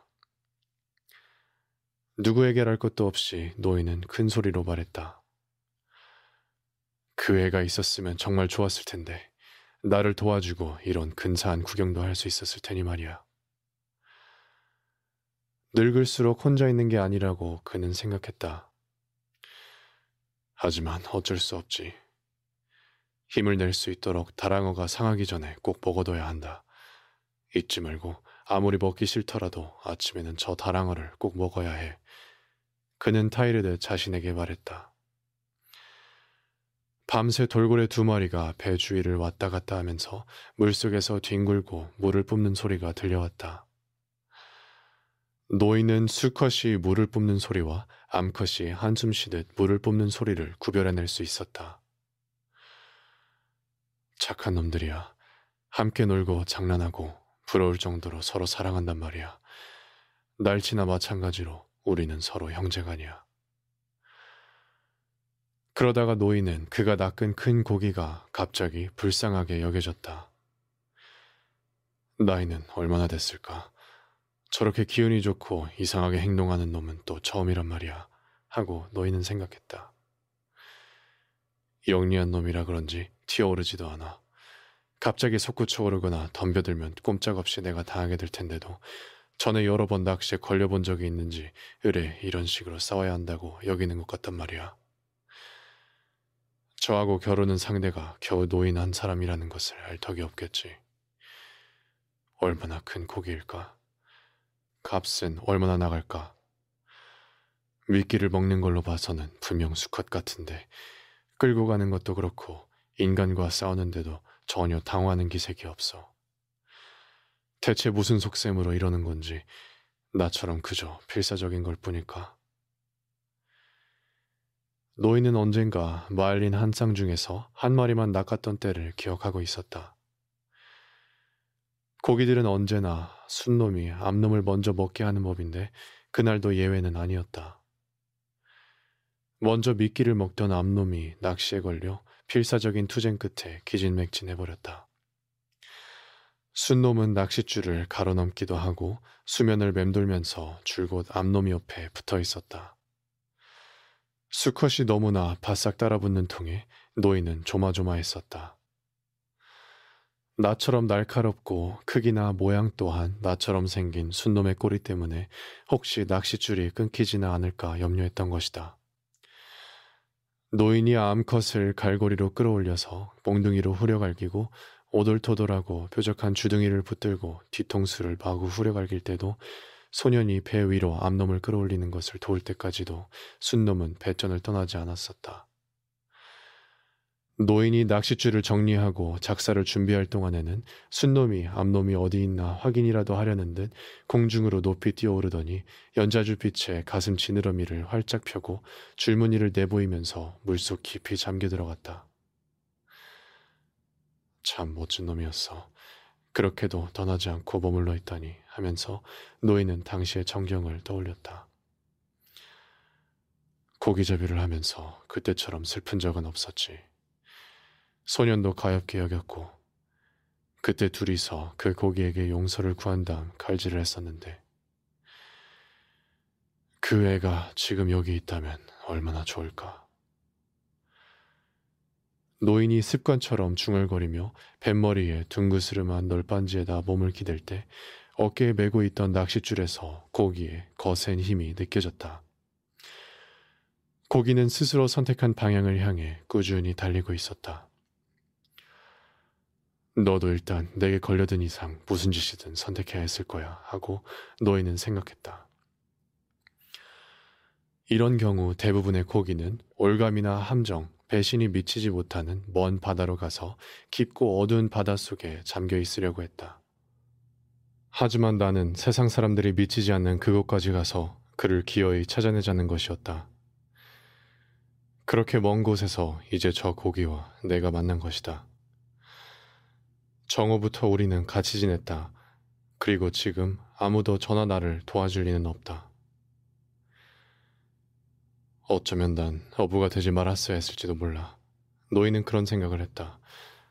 하지만 어부는 내 천직이야. 그러니 날이 밝으면 잊지 말고 다랑어를 먹어야 한다. 동이 트기 전 무엇인가 뒤쪽에 있는 낚시에 걸렸다. 낚싯줄에 맨 막대기가 튀는 소리가 들리더니 줄이 배전 너머로 마구 풀려나가기 시작했다. 어둠 속에서도 노인은 선원용 나이프를 빼어들고는 큰 고기의 중량을 왼편 어깨로 버티어내면서 배전에 댄 낚싯줄을 끊어버렸다. 어둠 속에서 더듬더듬 예비사리에 풀어진 끄트머리를 이어 단단히 비끄러매었다. 그는 한 손으로도 솜씨 있게 일을 끝낼 수 있었다. 매듭을 맬 때는 한쪽 발을 사이에다 대고 눌렀다. 이제 노인은 여섯 개의 예비 낚싯줄 사리를 가진 셈이 되었다. 막 잘라낸 데서 두 개가 생겼고 둘은 고기가 미끼를 따먹어 버린 데서 거두어들인 것이었다. 날이 밝거든 40길짜리 줄이 있는 곳으로 가서 그것도 끊어 예비사리에 이어놓아야지 하고 노인은 생각했다. 자칫하면 200길짜리 질 좋은 카달로니아산 낚시와 목줄을 잃고 말겠구나. 하지만 언제든지 새로 구할 수 있어. 내가 다른 고개를 낚느라고 이 녀석을 놓쳐버린다면 무슨 소용이 있겠느냐 말이야. 지금 막 미끼를 따먹은 고기는 마을린 아니면 황새치기나 상어겠지. 줄을 잘라내기에 바빠서 미처 어떤 놈인지 느껴보지도 못했네. 그 애가 있었으면 오죽이나 좋아. 노인은 소리내어 말했다. 그러나 아무리 그래도 지금 그 아이는 여기에 없지 않는가 하고 그는 생각했다. 나 혼자뿐이다. 그러니 이제 어둡거나 말거나 마지막 낚싯줄이 있는 데로 가서 그 줄마저 끊어버리고 두 개의 예비사리를 마저 만들어두는 게 상책이었다. 노인은 주저없이 그렇게 했다. 어두운 곳에서 그런 일을 하기란 결코 쉽지는 않았는데 거기까지 요동을 쳐서 얼굴을 쳐박고 넘어져 그만 눈 아래가 찢기고 말았다. 피가 볼을 타고 흘러내리다가 턱에 닿기 전에 말라붙었다. 그는 다시 뱃머리 쪽으로 돌아가서 배전에 기대 쉬었다. 부대를 잘 조정해 지금까지 걸치고 있던 어깨 부위에서 다른 쪽으로 낚싯줄을 옮겨맸다. 고기가 끄는 힘을 조심스레 감지해보며 손을 물에 담가서 배의 속력을 알아보기도 했다. 무엇 때문에 고기가 갑자기 요동을 쳤을까 노인은 생각해 보았다. 낚싯줄이 그 커다란 잔등 위를 스쳤던 게 분명해. 하지만 아무리 그래도 지금 내 등만큼 아프지는 않을걸. 제 놈이 아무리 크다고 해도 영원히 이 배를 끌고 갈 수는 없겠지. 거치적거릴 물건도 다 치워놓았고 낚싯줄도 넉넉히 준비해두었으니 이제 할 수 있는 셈은 다 한 셈이다. 고기야, 죽을 때까지 너하고 같이 있으마. 물론 저도 나하고 같이 있겠지 하고 생각하면서 노인은 어서 날이 밝기를 기다렸다. 해가 뜨기 전이라 몹시 추웠던 것이다. 노인은 몸을 녹여보려고 배전 여기저기에 대고 몸을 문질렀다. 녀석이 버틸 때까지는 나도 버틸 수 있어 하고 노인은 생각했다. 날이 훤히 밝아오자 갑자기 낚싯줄이 팽팽히 당겨지더니 물속으로 풀려내려갔다. 배는 계속 끌려가고 있는 중이었다. 해가 수평선 위로 머리를 내민 것은 노인의 오른쪽 어깨 방향이었다. 녀석, 북쪽으로 가고 있구나. 노인은 중얼거리며 조류로 인해 배가 동쪽으로 자꾸 밀릴 것이라고 생각했다. 만약 고기가 조류를 따라 돌아선다면 그건 바로 고개가 지쳤다는 뜻이리라. 그러나 해가 한층 높이 솟아오를 때까지도 노인은 고기가 지치지 않았다는 것을 눈치챘다. 다만 한 가지 좋은 징조가 있었다. 낚싯줄의 경사로 보아 고기가 조금 전보다는 얕은 곳에서 헤엄치고 있음을 알 수 있었던 것이다. 그렇다고 놈이 뛰어오르리라는 보장은 없었지만 최소한 가망은 있었다. 제발 좀 뛰어올라다오. 내 녀석을 다룰 줄은 충분히 있으니까. 내가 만일 조금만 더 줄을 팽팽히 당기면 놈은 아파서 금방 뛰어오르겠지. 이제 날도 밝았으니 녀석을 물 위로 뛰어오르게 해야겠다.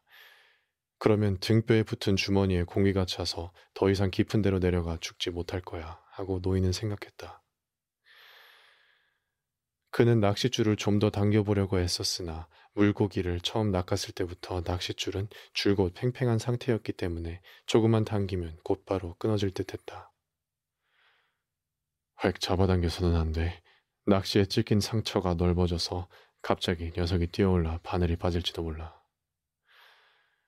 여하튼 해가 뜨니까 기분이 한결 나아지는 것 같다. 이번에는 해를 똑바로 쳐다보지 않도록 자리 잡아야지 하고 노인은 생각했다. 낚싯줄에는 누런 해초가 달라붙어 있었다. 노인은 고기가 그것까지 끌려면 더 힘들 거라고 생각하자 기분이 좋아졌다. 그것은 밤에 인광을 내던 모자 반류의 누런 해초였다. 고기야, 난 내가 좋다. 또 너를 대단히 존경하게 되었다. 그렇지만 오늘 해지기 전에 너는 내 손에 반드시 죽을 거야. 아니, 그렇게 되기를 바란다는 거지. 하고 노인은 생각했다. 북쪽 하늘에서 작은 새 한 마리가 배를 향해 날아왔다. 휘파람 새였다. 새는 해면 위를 얕게 날고 있었는데 노인이 보기에 무척 지쳐 있었다. 잠시 후 새는 배의 고물로 날아와 앉았다. 그러다 노인의 주변을 빙빙 돌더니 조금 안심이 되었는지 좀 더 편한 낚싯줄 위에 앉았다. 넌 몇 살이지? 이번이 첫 여행이냐? 노인이 말을 걸자 새가 그를 물끄러미 쳐다보았다. 그러나 새는 너무 지쳐서 낚싯줄을 미처 살펴보지도 못한 채 가냘픈 팔로 줄을 움켜쥐고는 고기가 움직이는 힘에 의해 위아래로 기우뚱거렸다. 줄은 튼튼하단다. 아주 튼튼하지. 간밤에는 바람도 별로 없었는데 어쩌다 그렇게 지친 거니? 새들은 왜 이런 곳에 오는 걸까? 조금 있으면 매가 날아와 저것들을 맞이하겠지 하고 노인은 생각했다. 그러나 그 말을 새한테는 하지 않았다. 해봐야 알아듣지도 못할 테고 또 얼마 안 있어 그 새도 주변에 매가 있음을 알게 될 것이다. 푹 쉬어라 작은 새야. 그리고 어디든 열심히 날아가서 사람이나 새나 고기처럼 되든 안 되든 모험을 한번 해보렴. 밤새 낚싯줄을 메고 있던 등이 뻣뻣해져서는 이제 정말이지 너무 아팠기 때문에 노인은 자꾸 말을 하게 되었다. 너만 좋거든 아예 여기서 같이 지내도 좋아 새야. 미풍이 일기 시작했는데도 돛을 감아 올려서 너를 육지까지 실어줄 수 없으니 미안하구나. 그러나 너는 내 친구야. 바로 그때 고기가 요동을 치는 바람에 노인은 그만 뱃머리 쪽으로 고꾸라졌다. 노인이 반사적으로 발을 버티면서 줄을 놓아주지 않았더라면 물속으로 끌려 들어갈 뻔했다. 낚싯줄이 획 당겨질 때 이미 새는 날아가 버렸다. 노인은 오른손으로 줄을 만지다가 손에서 피가 흐르는 것을 보았다. 뭔지 모르지만 저 고기를 아프게 했군 그래. 노인은 중얼거리다 말고 고기의 방향을 돌릴 수 있는지 알아보기 위해 살짝 줄을 당겨보았다. 줄이 끊어질 지경으로 팽팽해졌지만 노인은 줄을 꼭쥔채 몸을 버티어 보았다. 너도 이젠 내가 끄는 걸 느끼는구나. 그런데 사실은 나도 마찬가지야. 새가 같이 있어 주었으면 하는 생각이 간절했다. 하지만 새는 이미 멀리 날아가 버리고 없었다. 얼마 쉬지도 못하고 가버렸구나 하고 노인은 생각했다. 그러나 해변까지 가는 길에는 그보다 더 어려운 일도 있을 거야. 그나저나 고기가 이 정도로 한번 잡아당겼다고 해서 내가 이렇게 다치다니 도대체 어떻게 된 거지? 나도 점점 멍청해지고 있는 모양이군. 아니면 아까 그 작은 새를 쳐다보다 정신을 놓고 있었든지 이젠 고기 일에나 정신을 쏟고 더 힘이 빠지기 전에 다랑어를 먹어둬야겠다. 그 애가 여기 있었다면 정말 좋으련만 그리고 소금도 좀 있었으면 얼마나 좋을까. 노인은 낚싯줄을 왼쪽 어깨로 옮긴 뒤 무릎을 꿇고 조심조심 바닷물에 손을 씻었다. 한동안 손을 물에 담그고 있자 피가 길게 꼬리를 끌며 사라지는 것이 보였다. 배는 계속해서 나아가고 있었고 그때마다 손에 바닷물이 찰싹거렸다. 녀석 아주 느려졌구나. 노인은 좀 더 오랫동안 바닷물에 손을 담그고 싶었지만 고개가 또 갑자기 요동을 칠까봐 두려워 일어났다. 그리고 몸을 똑바로 펴서 버티면서 햇볕에 손을 쳐들었다. 줄이 스치면서 생긴 찰과상은 공교롭게도 제일 요긴하게 손을 쓰는 부분이었다. 노인은 일을 시작하기도 전에 손을 다치고 만 것이 언짢았다.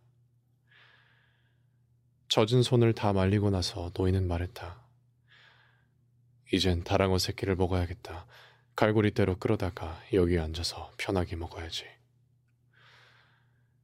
그는 무릎을 꿇고 갈고리대로 고물 아래쪽에서 다랑어를 찾아냈다. 그리곤 사릿줄에 닿지 않도록 조심하면서 끌어왔다. 다시 왼편 어깨로 줄을 옮겨매고 왼손과 팔로 몸을 버티면서 갈고리대에서 다랑어를 빼낸 다음 갈고리대는 도로 제자리에 갖다 두었다. 노인은 한쪽 무릎으로 고기를 누르고 뒤통수에서 꼬리까지 세로로 길게 칼집을 낸 뒤 검붉은 살점을 발라내었다. 고기가 쐐기 모양으로 잘라지자 등뼈에서 배까지 칼질을 해서 내리 잘랐다. 그것을 다시 여섯 조각으로 잘라서 뱃머리 판자 위에 펴놓은 뒤 칼은 바지에 문질러 닦았다. 뼈만 남은 다랑어의 잔에는 배천 너머로 던져버렸다. 한 마리를 혼자서 다 먹을 수 있을 것 같지가 않은데 노인은 그렇게 중얼거리며 살점을 칼로 잘랐다. 낚싯줄은 여전히 팽팽했고 왼손에는 쥐가 났다. 무거운 낚싯줄을 쥔 손이 뒤틀리고 있었다. 노인은 넌더리를 내면서 손을 내려다보았다. 도대체 어떻게 된 놈의 손이야? 쥐가 나려면 나무라지. 제 마음대로 매 발톱처럼 오그라들어 보라고. 그래봐야 아무 소용없을걸. 그는 캄캄한 물속으로 비스듬히 내려가 잠겨있는 낚싯줄을 쳐다보았다. 지금 먹어두어야 이 손이 펴질 것이다. 손이 잘못한 것은 아니지 않는가.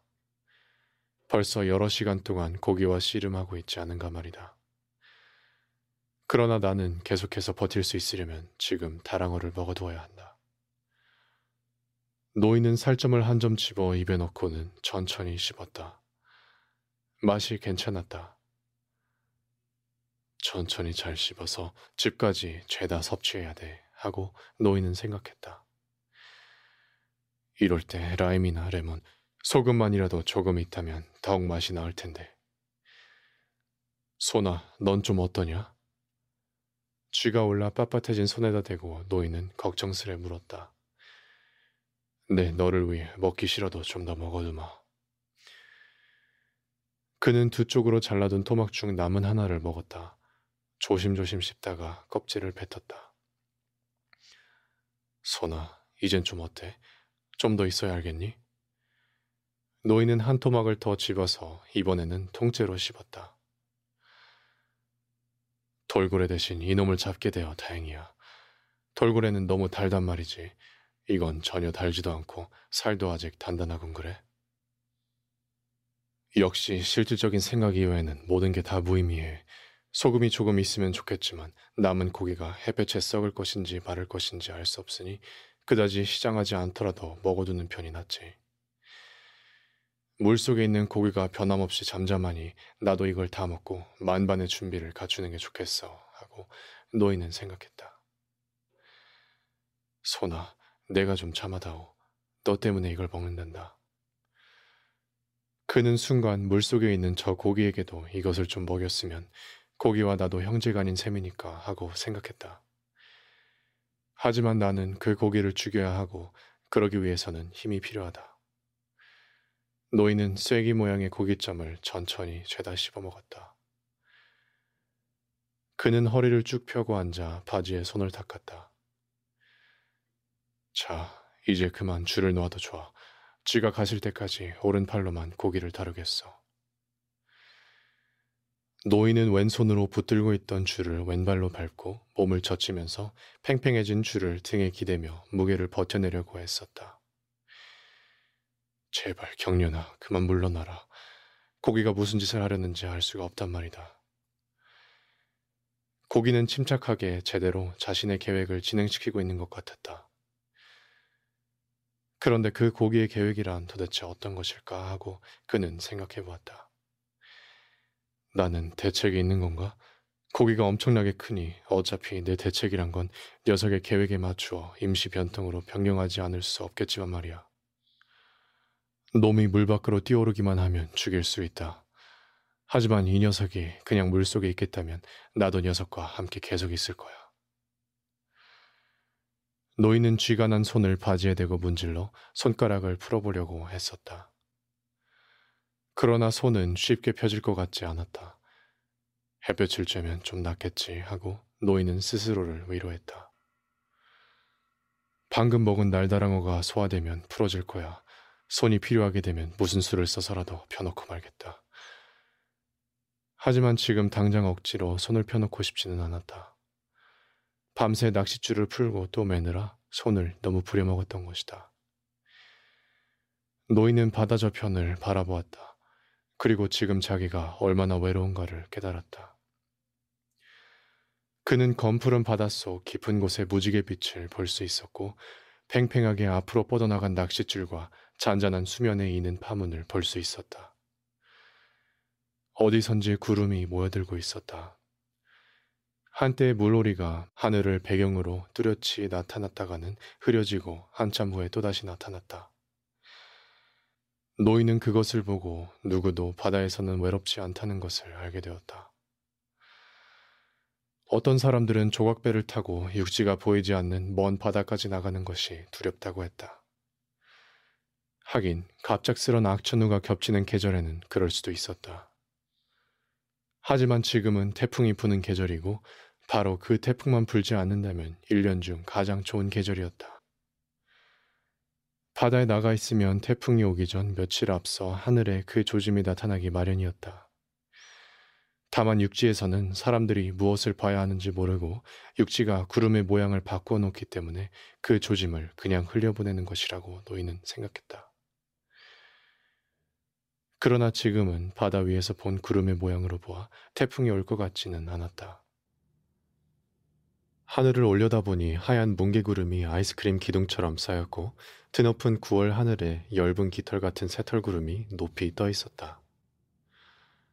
가벼운 미풍이군. 고기야, 오늘은 너보다는 나한테 유리한 날씨로구나. 왼손은 아직 오그라들어 있었으나 차츰차츰 쥐가 풀리고 있었다. 쥐가 나는 건 아주 질색이야 하고 그는 생각했다. 그것은 자기의 몸이 자기 자신에게 하는 배신행위라고. 부토마인 중독으로 남 앞에서 설사를 한다든지 구토를 하는 것도 창피한 노릇이지만 이놈의 쥐는 노이는 쥐를 깔람브레라는 스페인 말로 떠올렸다. 혼자 있을 때에도 스스로에게 창피한 노릇이거든. 만일 소년이 지금 여기 있었더라면 팔을 주물러 근육을 풀어주었을 텐데 하고 노이는 생각했다. 결국 풀리긴 풀리겠지. 그때 노인은 낚싯줄을 당기는 힘이 달라지는 것을 느꼈고 물속에 잠겨있던 낚싯줄의 각도가 기울어지는 것을 보았다. 줄을 등에 대고 버티면서 보니 낚싯줄이 천천히 위로 올라오고 있었다.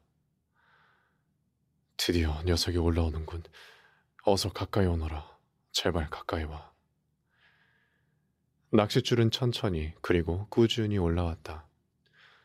그리고 어느 순간 갑자기 배의 앞쪽 수면이 불쑥 솟구치면서 고기가 모습을 드러냈다. 햇빛을 받아 고기는 번쩍거리고 있었다. 머리와 등은 짙은 자줏빛이었고 옆구리의 줄무늬는 연한 자줏빛이었다. 부리는 야구방망이처럼 길었고 끝이 쌍날칼처럼 뾰족했다. 놈은 잠깐 물 밖으로 전신을 드러내 보이더니 잠수부처럼 유유히 다시 물속으로 들어가 버렸다. 노인은 고기의 낱날 같은 꼬리가 물속으로 들어가면서 줄이 재빨리 풀려나가는 것을 보았다. 이 조각배보다 적어도 이 피트는 더 길겠군. 줄이 풀려나가는 속도가 빠르기는 하지만 일정한 것으로 보아 고기가 당황하고 있는 것 같지는 않았다. 노인은 두 손으로 줄이 끊어지지 않을 정도로만 당기고 있었다. 일정하게 당겨서 고기의 속력을 늦추어 놓지 않으면 있는 대로 줄을 끌고 가서 마침내 끊어버릴지도 모를 일이었다.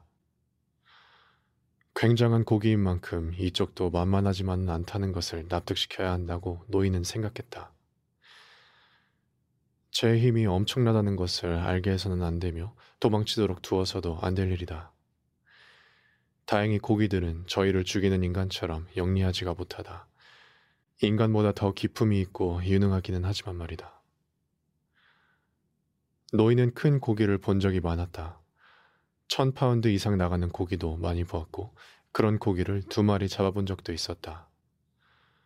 물론 그때는 혼자가 아니었다.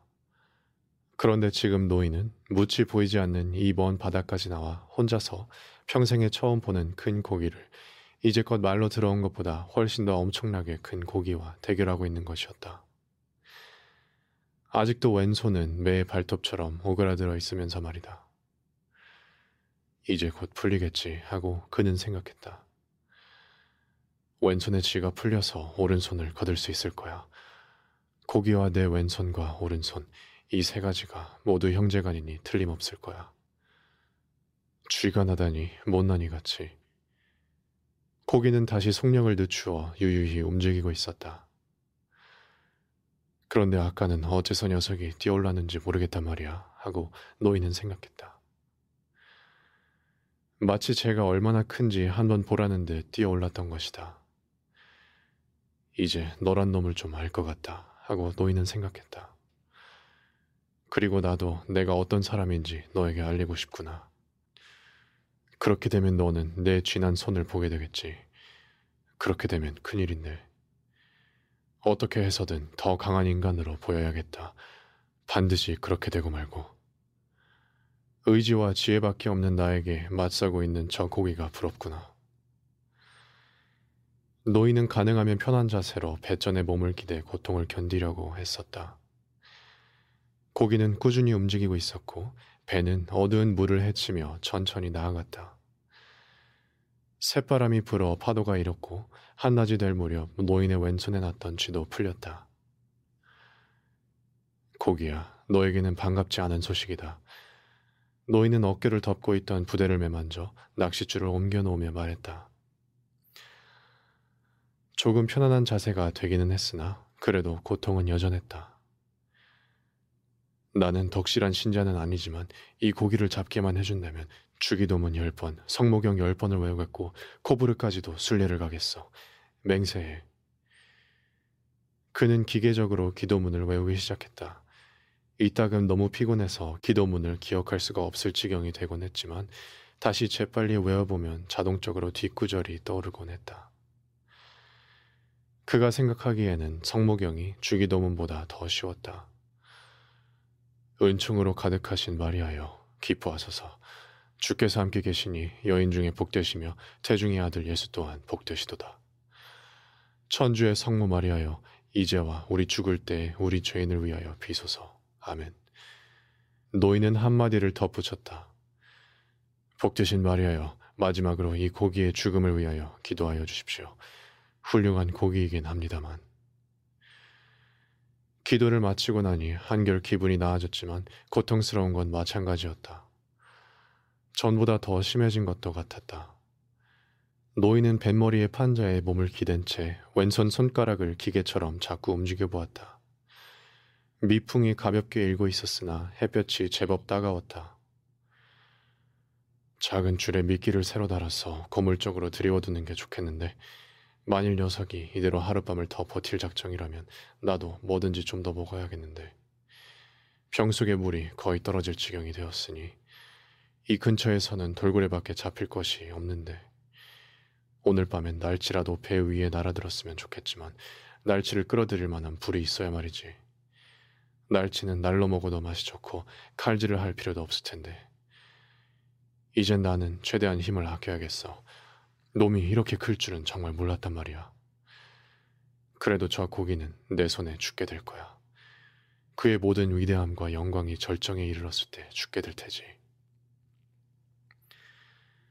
노인은 생명을 죽인다는 것이 옳은 일은 아니더라도 인간이 할 수 있는 일이 어떤 것인지, 그리고 인간이 얼마나 역경에 잘 견뎌낼 수 있는지를 고기에게 보여주고 말겠다고 생각하고 있었다. 나는 그동안 스스로 나를 이상한 노인이라고 소년에게 말했었지. 지금이 바로 그 말을 증명할 때야.